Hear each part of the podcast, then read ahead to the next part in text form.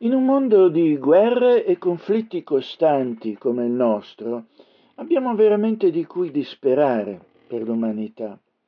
Guardiamo però con grande aspettativa il compimento del nuovo cielo e della nuova terra, la promessa che Dio ci fa nella sua parola di una nuova creazione. Di essa egli ha messo la base e le primizie nell'opera del Signore Salvatore Gesù Cristo, che ha iniziato a operare in noi il rinnovamento morale e spirituale.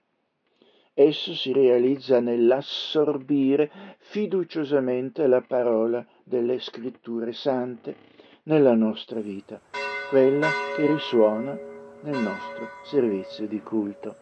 Prepariamocene.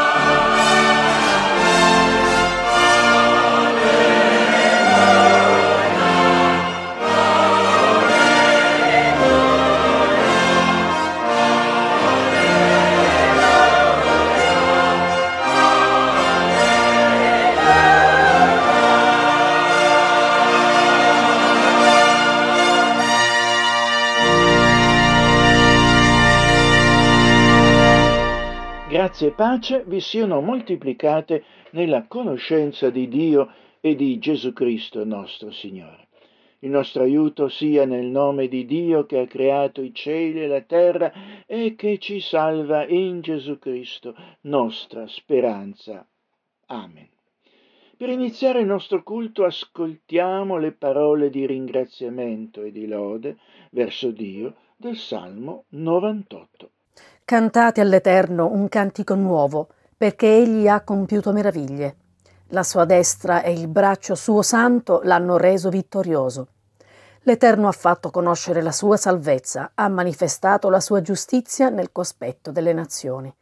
Si è ricordato della sua bontà e della sua fedeltà verso la casa di Israele. Tutte le estremità della terra hanno visto la salvezza del nostro Dio. Acclamate all'Eterno, abitanti di tutta la terra, Date incanti di giubilo e di lode, salmeggiate all'Eterno con la cetra, con la cetra e la voce del canto, con trombe e con il suono del corno fate acclamazioni al Re, all'Eterno. Risuoni il mare e tutto ciò che è in esso, il mondo e i suoi abitanti. I fiumi battano le mani, i monti cantino assieme di gioia davanti all'Eterno, poiché egli viene a giudicare la terra Egli giudicherà il mondo con giustizia e i popoli con rettitudine. Preghiamo.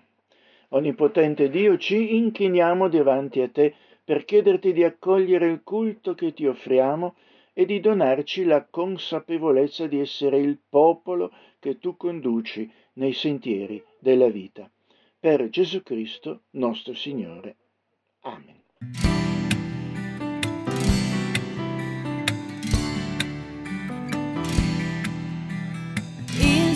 Signore ha rivelato ai popoli la sua giustizia. Il Signore ha rivelato ai popoli la sua giustizia. Cantate al Signore un canto nuovo perché ha compiuto meraviglie. Gli ha dato vittoria la sua destra e il suo braccio santo. Signore ha rivelato ai popoli la sua giustizia. Il Signore ha fatto conoscere la sua salvezza. Agli occhi delle genti ha rivelato la sua giustizia Egli si è ricordato del suo amore, della sua fedeltà alla casa di Israele. Il Signore ha rivelato ai popoli la sua giustizia. Tutti i confini della terra hanno veduto la vittoria del nostro Dio.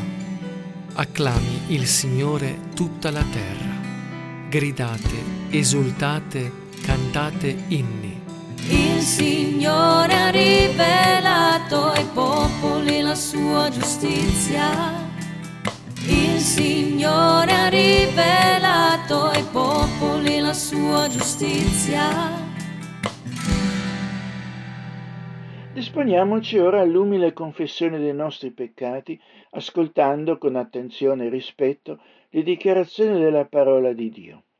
Dio è luce in lui non vi sono tenebre alcune, se diciamo che abbiamo comunione con lui e camminiamo nelle tenebre, noi mentiamo e non mettiamo in pratica la verità. Se diciamo di essere senza peccato, inganniamo noi stessi e la verità non è in noi. Peccatori come siamo, umiliamoci allora davanti a Dio e facciamogli sincera confessione dei nostri peccati. Preghiamo. Dio giusto e santo, volgendo a te l'essere nostro, ci sentiamo smarriti al pensiero della immensa distanza che ci separa da te, dalla luce della tua santità, dal tuo amore, dalla tua giustizia. Ti confessiamo tutto, Signore, il nostro egoismo, le nostre molteplici forme del peccare, il nostro orgoglio, le nostre menzogne e ipocrisie, l'impurità delle nostre labbra e dei nostri cuori. Signore, per la tua grande bontà, per il sacrificio di Gesù tuo Figlio, abbi pietà di noi e donaci pace e vita nuova. Per Gesù Cristo, Redentore nostro, benedetto in eterno. Amen.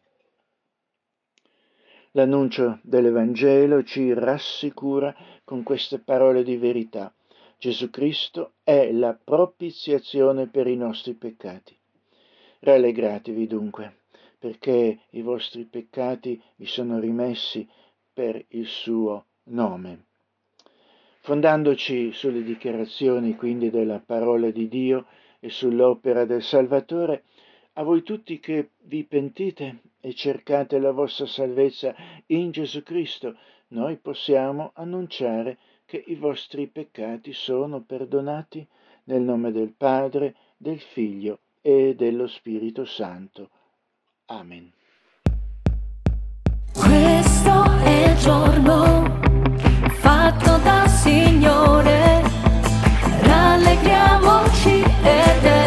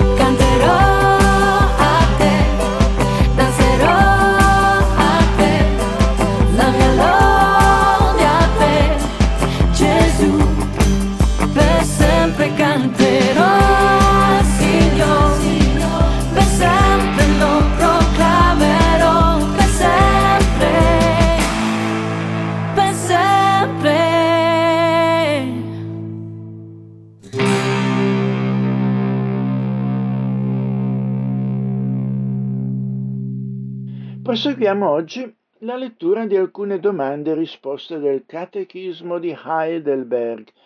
Oggi vedremo quelle per la domenica 17 e 18. Il Catechismo a quel punto sta sempre illustrando le varie affermazioni del credo apostolico.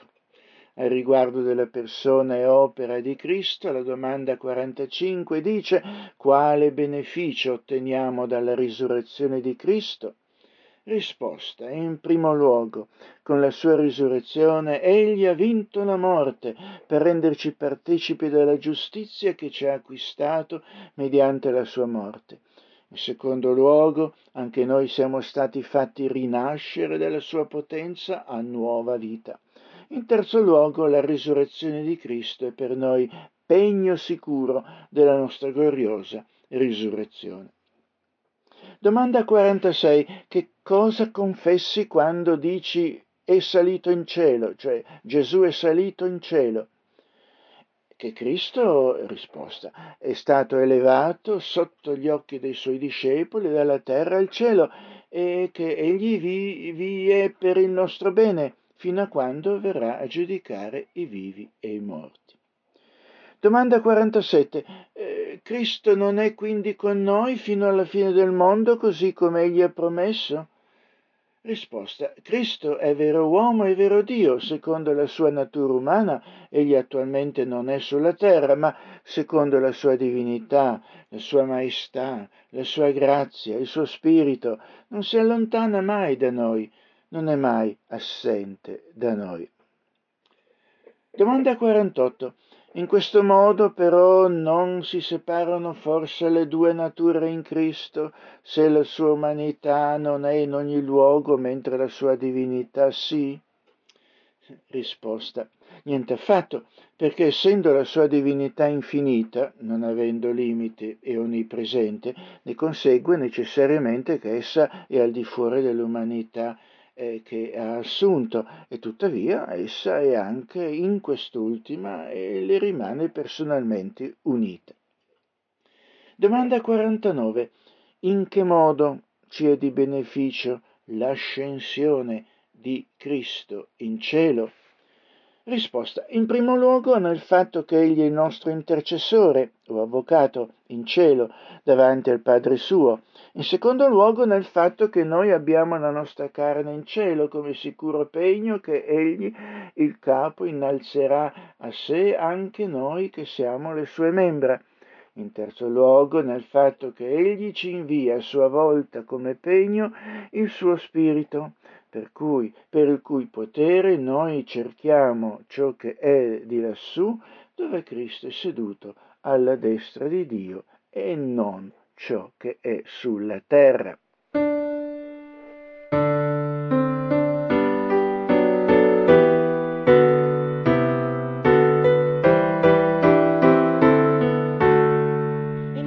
Introduzione alle letture bibliche. Dal popolo di Dio di ogni tempo e paese si alza un'unica voce di ringraziamento e di lode per il Signore, perché, come abbiamo sentito all'inizio dal Salmo 98, Egli viene per giudicare il mondo ribelle a Lui e lo fa con giustizia. Non solo questo, ma come afferma la seconda lettura, tratta dal libro del profeta Isaia, una nuova creazione ci attende, fondata sulle basi dell'opera del Salvatore Gesù Cristo, delle quali già fin da oggi ci rende possibile goderne le primizie.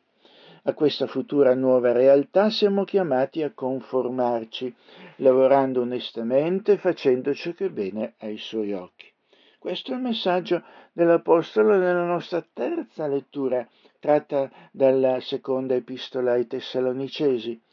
La quarta lettura, che ascolteremo più avanti nell'ambito della predicazione, ci presenta il discorso profetico di Gesù in Luca 21. Il certo suo compimento allora e nel futuro ci chiama a trovare in lui la nostra forza e la nostra speranza.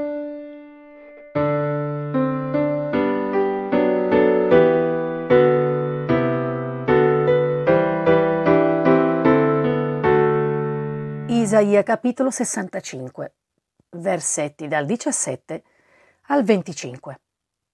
Poiché, ecco, io creo dei nuovi cieli e una nuova terra.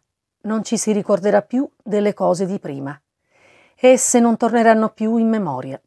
Rallegratevi, sì, festeggiate per sempre, per quanto io sto per creare, poiché, ecco, io creo Gerusalemme per il gaudio e il suo popolo per la gioia. Io esulterò a motivo di Gerusalemme e gioirò del mio popolo. Là non si udranno più voci di pianto, né grida di angoscia. Non ci sarà più, in futuro, bimbo nato per pochi giorni, né vecchio che non compie il numero dei suoi anni. Chi morirà a cento anni morirà giovane e il peccatore sarà colpito dalla maledizione a cento anni. Essi costruiranno case e le abiteranno, pianteranno vigne e ne mangeranno il frutto. Non costruiranno più perché un altro abiti, non pianteranno più perché un altro mangi, poiché i giorni del mio popolo saranno come i giorni degli alberi, e i miei eletti godranno a lungo dell'opera delle loro mani. Non si affaticheranno invano, non avranno più figli per vederli morire all'improvviso, poiché saranno la discendenza dei benedetti dell'Eterno, e i loro eredi staranno con essi. E avverrà che prima che mi invochino io risponderò. Parleranno ancora che già li avrò esauditi. Il lupo e l'agnello pascoleranno assieme, il leone mangerà la paglia come il bue, e il serpente si nutrirà di polvere. Non si farà più danno né male su tutto il mio monte santo, dice l'Eterno.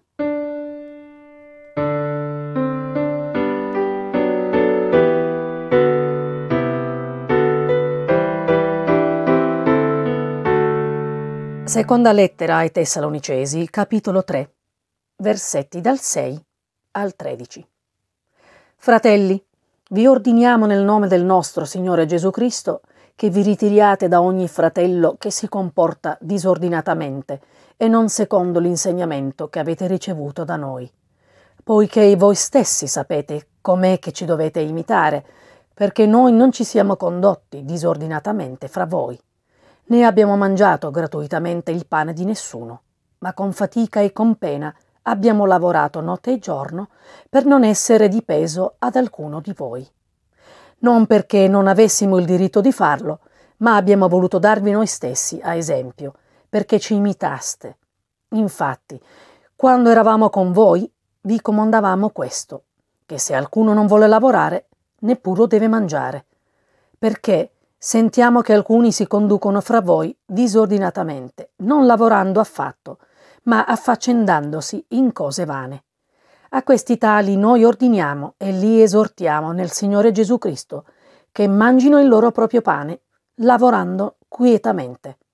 Quanto a voi fratelli, non vi stancate di fare il bene. Solo la mia forza, mi abbandono a te. Solo in te io trovo la mia forza, mi abbandono a te. Come una gemma nelle tue diamante che risplende per te, così io voglio essere, così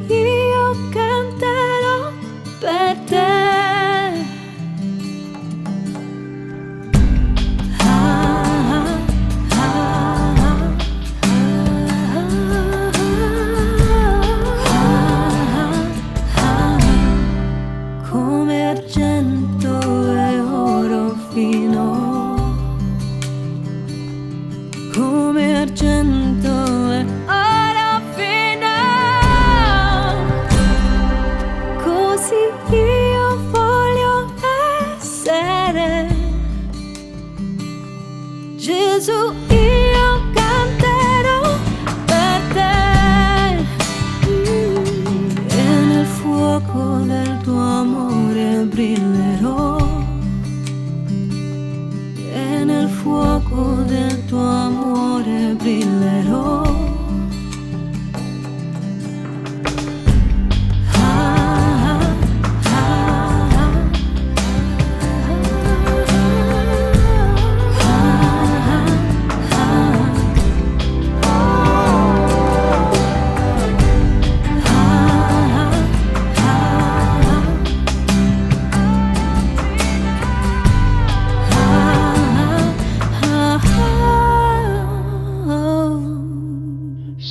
Quando l'umanità si è ribellata a Dio, avendolo rinnegato come il suo unico legittimo Signore, la storia di questo mondo potrebbe essere descritta nei termini di una costante lotta fra centri di potere concorrenti che vogliono signoreggiare gli uni sugli altri.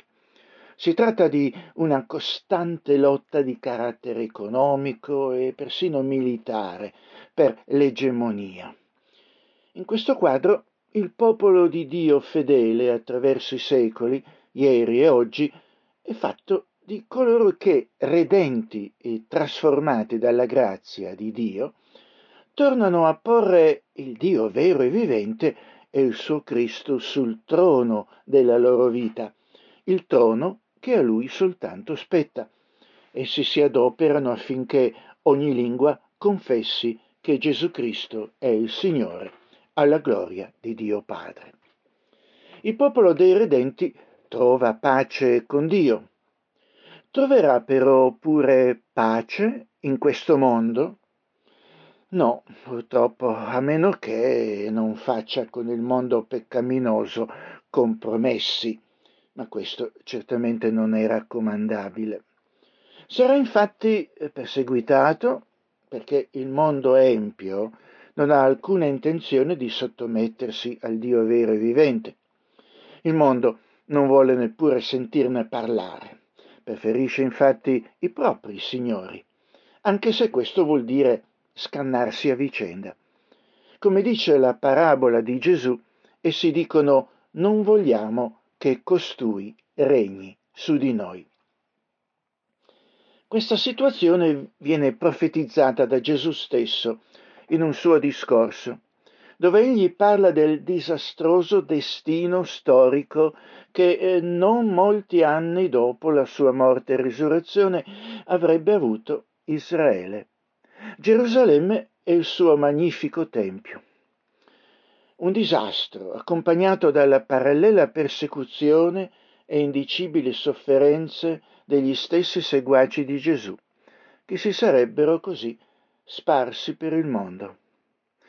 Esso richiama i cristiani prima di tutto alla consapevolezza che ogni cosa si muove secondo gli eterni propositi e il fine ultimo di Dio, Dio che si è proposto dall'eternità dei progetti e che verranno a sicuro compimento, ma anche di che cosa voglia dire stare dalla parte di Gesù.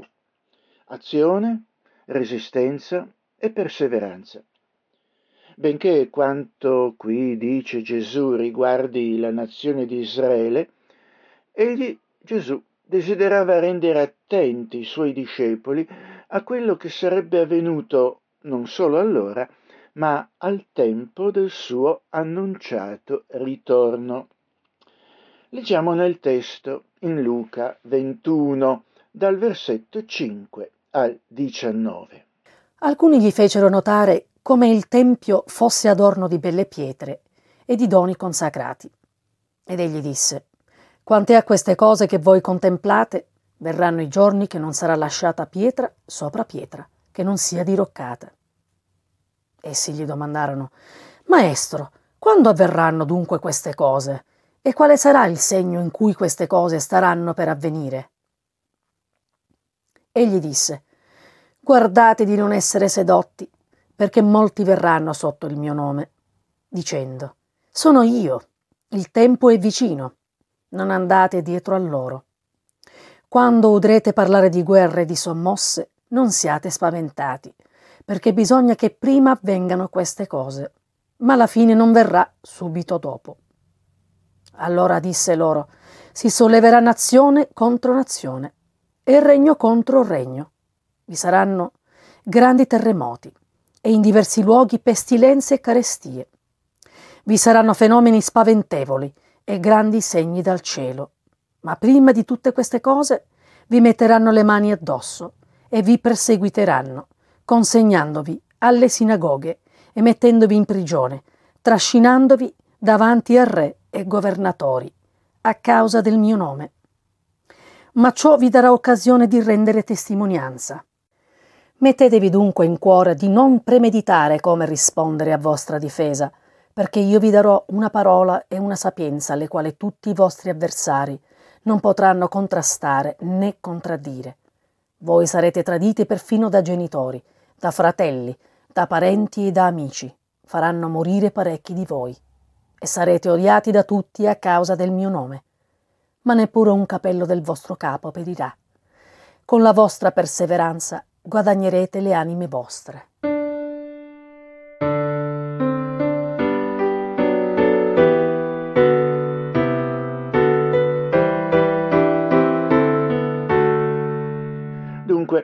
Alcuni gli fecero notare come il tempio fosse adorno di belle pietre e di doni consacrati.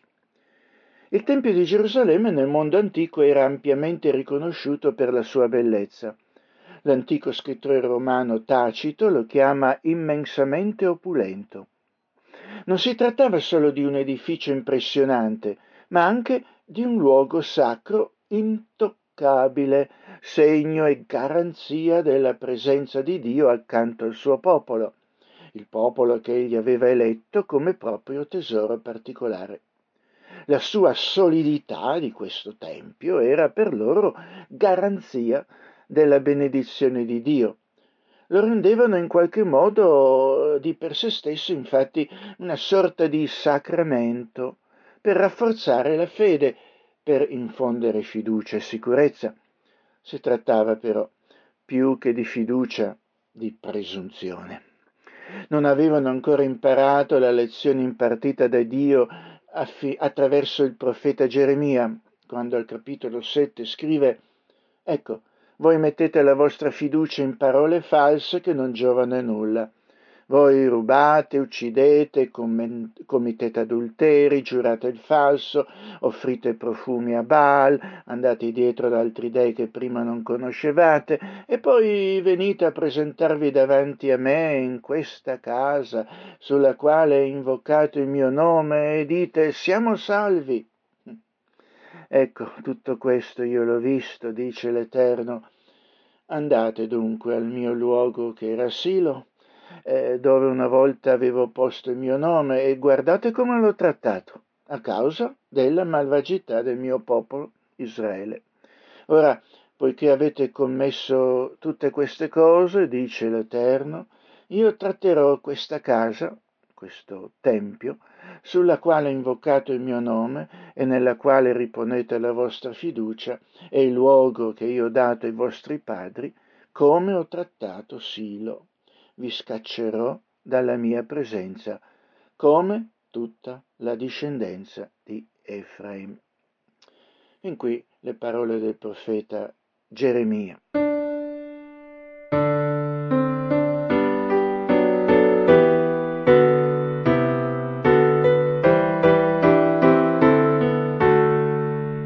E poi Gesù prosegue e dice quanto a queste cose che voi contemplate, verranno i giorni che non sarà lasciata pietra sopra pietra che non sia diroccata.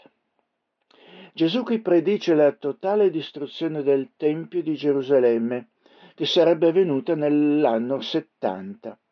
Questa predizione è ben documentata nei Vangeli e nel libro degli Atti.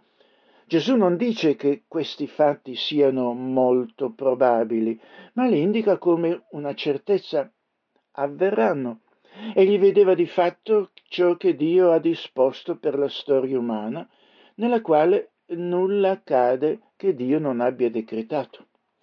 Dio si propone precisi obiettivi per la storia umana e ogni cosa si muove verso il fine per cui è destinata. Anche fatti tragici che avvengono per il decreto concessivo di Dio sulla base delle dinamiche di causa ed effetto che operano nella storia e che pure egli ha disposto. Le forze umane in gioco rimangono pienamente responsabili, certo, ma tutto avviene secondo quanto Dio ha disposto. Quegli avvenimenti accadono esattamente come sarebbe avvenuta la morte violenta di Cristo in croce.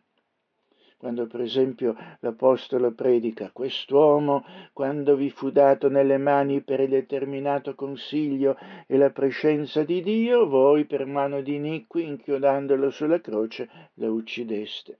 Vedete, lo uccideste come persone inique, dice uh, agli israeliti allora, ma tutto questo avviene per il determinato consiglio e la prescenza di Dio. Gesù qui rivela che cosa sarebbe venuto per i decreti di Dio e lo fa per manifestare la sua grazia al suo popolo che, così preavvertito, si sarebbe preparato per questi eventi, prendendone le misure necessarie. Come nulla avviene che possa sorprendere Dio, così il suo popolo non si sarebbe dovuto sorprendere di questi fatti la distruzione del Tempio di Gerusalemme e la dispersione di Israele era espressione del giudizio di Dio, così come la morte di Cristo in croce è espressione della grazia di Dio per la salvezza di coloro che gli appartengono.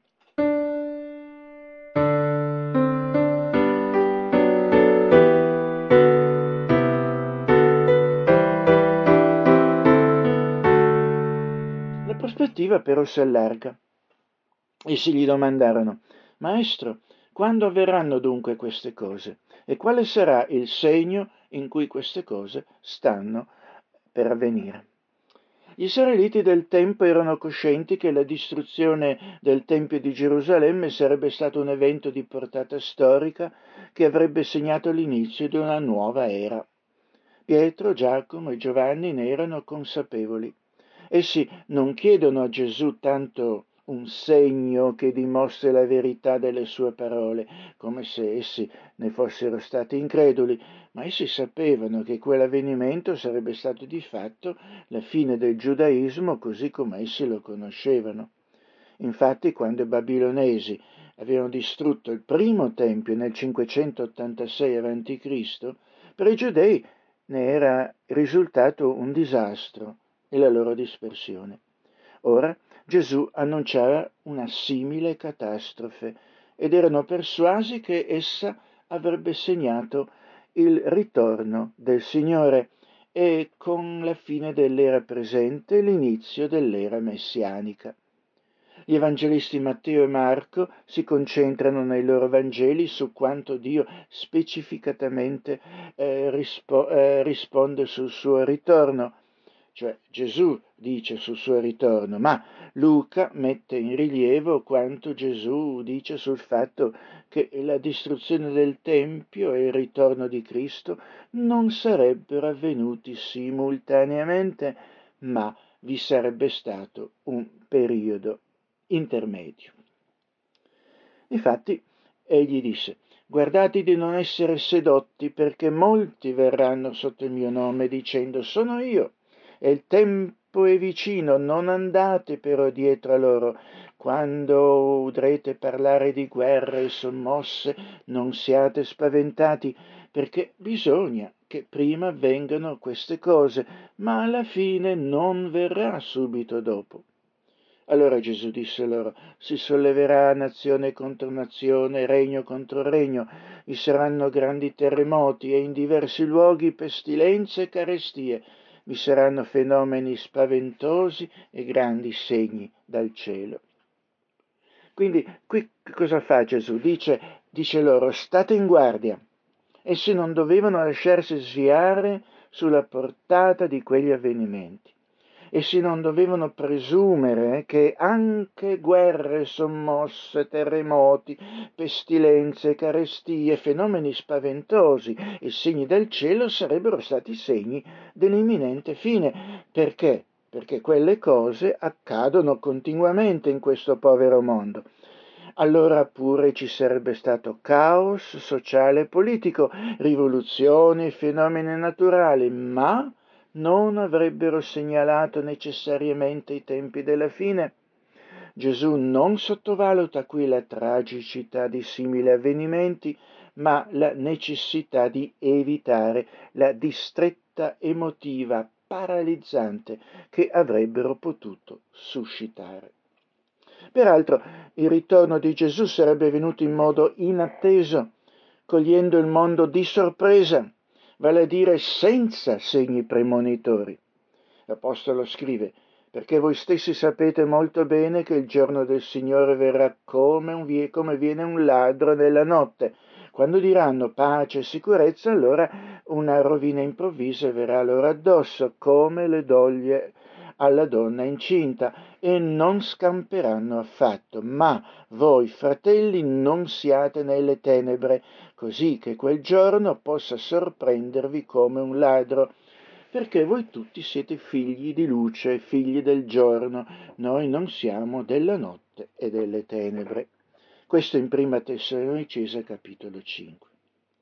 Ancora oggi tragici avvenimenti naturali, sociali e politici mettono in agitazione molta gente che dà retta a pseudoprofezie e pseudoprofeti.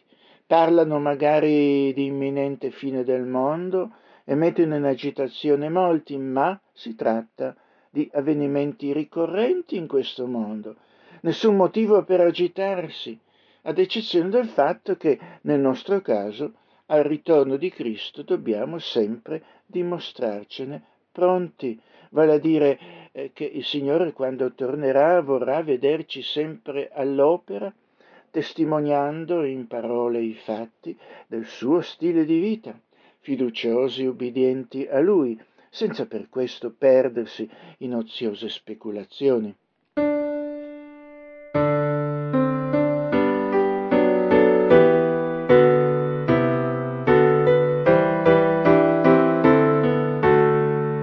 Gesù continua dicendo, ma prima di tutte queste cose vi metteranno le mani addosso e vi perseguiteranno, e mettendovi in prigione e trascinandovi davanti a re e governatori a causa del mio nome.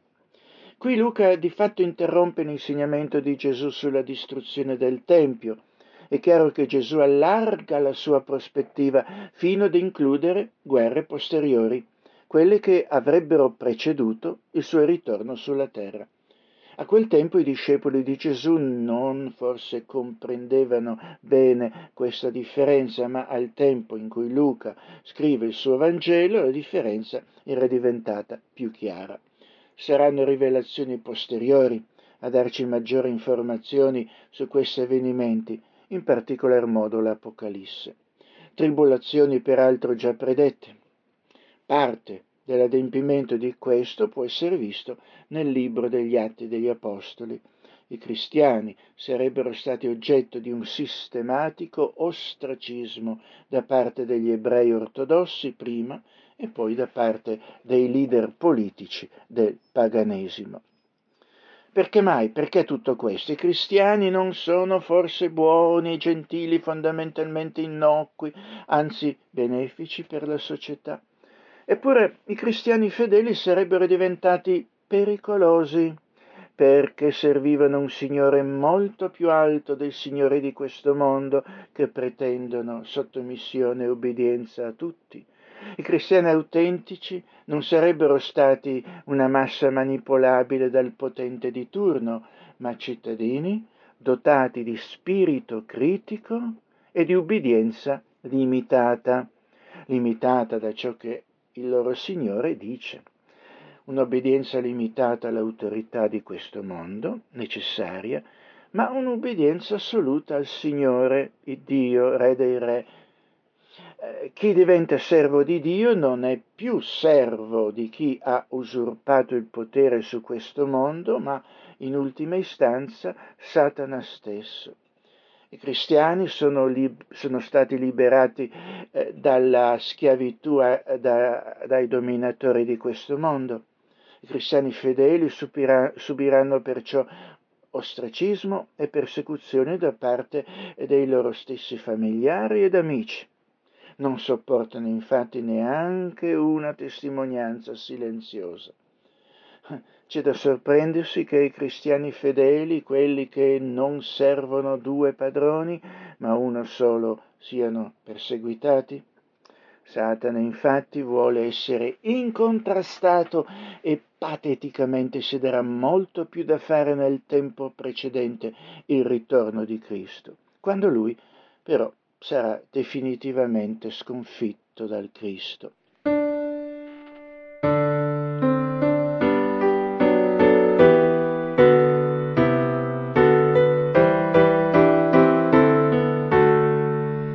Persecuzione e le sofferenze eh, dei cristiani eh, fedeli però non servirà per farli tacere, ma ironicamente per aumentare la forza della loro testimonianza. Cristo infatti dice, ma ciò vi darà occasione di rendere testimonianza. E la testimonianza alla verità in un mondo di menzogne, testimonianza di vita vera e significativa in un mondo fondato sulla morte. E questa la testimonianza insopprimibile che metterà a tacere Satana. Che diremo però di fronte ai nostri persecutori? È vero, non sappiamo spesso parlare bene come si deve. Gesù però risponde, mettetevi dunque in cuore di non premeditare come risponderete a vostra difesa, perché io vi darò una parola, una sapienza alle quali tutti i vostri avversari non potranno contrastare né contraddire. Non vi preoccupate, non è necessario premeditare la vostra risposta come chi fa le prove per uno spettacolo o un discorso. Sarà lo Spirito Santo a mettere nella vostra bocca ciò che sarà convenevole per esaltare Cristo. E la promessa di Dio stesso contate sulla sapienza che vi fornirà in quel momento lo Spirito di Cristo. Lo dimostra la storia dei cristiani, tutto attraverso questi secoli, vero? Al termine di questo testo troviamo due promesse che il Signore Gesù fa a quei suoi discepoli che manifesteranno determinazione e perseveranza. Dice, neppure un cappello del vostro capo perirà e con la vostra costanza salverete le vostre vite. Possono infatti essere facilmente equivocate. Che cosa significano? Neppure un cappello del vostro capo perirà o, non cadrà, o cadrà, non deve essere inteso letteralmente perché di fatto anche la profezia di Gesù indica come molti cristiani dovranno perdere la loro vita per amor suo. Questo vuol dire senza però la speciale provvidenza di Dio, non senza ricompensa, eh, non prima del tempo dovuto. La seconda promessa, con la vostra perseveranza guadagnerete le anime vostre, significa non lascerete questo mondo se non quando Dio lo riterrà opportuno, non secondo le pretese dei vostri avversari. In ogni caso, questo non significa che la costanza dei martiri farà loro guadagnare la salvezza, perché l'insegnamento biblico è chiaro sul fatto che la salvezza davanti a Dio procede dalla fede nella sua grazia, la quale non è il risultato di ciò che noi facciamo. La perseveranza fino alla fine, dono di Dio, sarà la prova della loro salvezza e risulterà nella loro certa e finale glorificazione.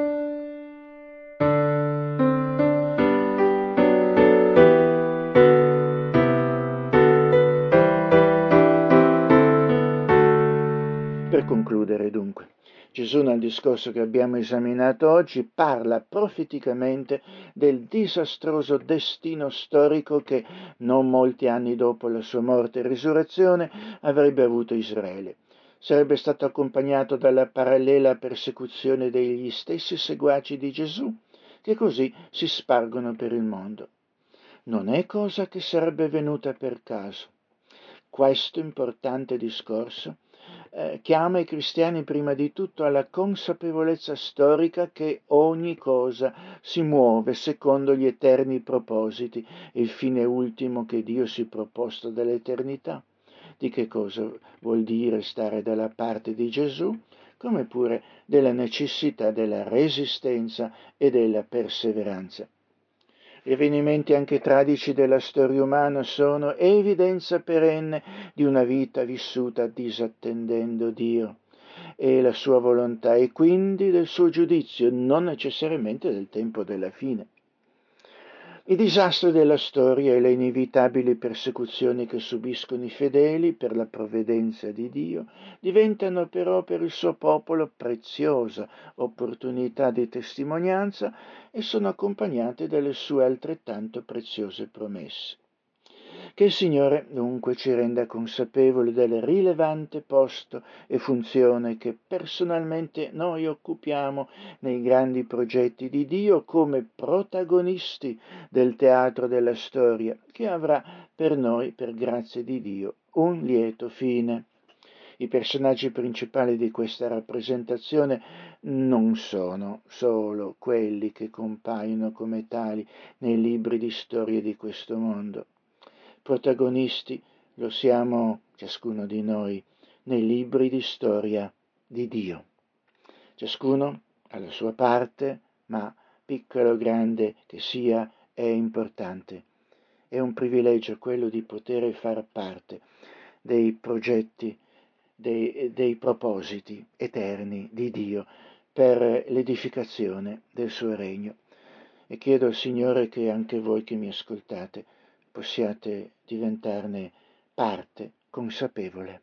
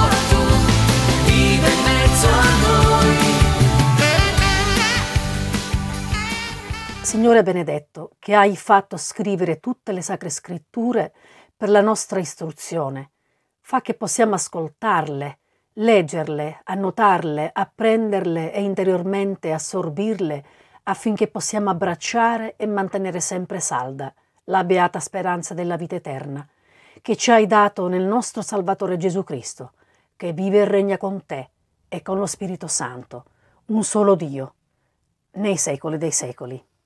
Amen.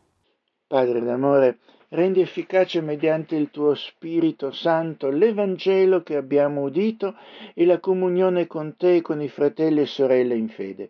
Tieni desta in noi la fede affinché possiamo vivere come figli tuoi e rendere fedele testimonianza al tuo nome.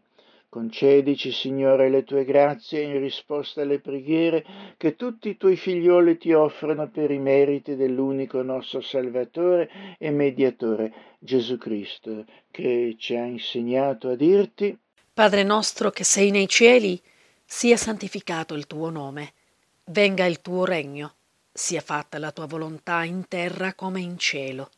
Dacci oggi il nostro pane quotidiano e rimettici i nostri debiti come anche noi li rimettiamo ai nostri debitori, e non esporci alla tentazione, ma liberaci dal maligno, poiché tuo è il regno, la potenza e la gloria in sempiterno.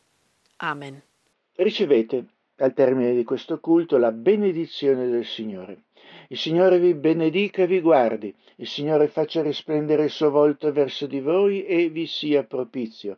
Il Signore alzi verso di voi il suo volto e ci dia la pace. Andate in pace, ricordatevi dei poveri e degli afflitti, e il Dio della pace sarà con voi. Amen, Signore. Amen.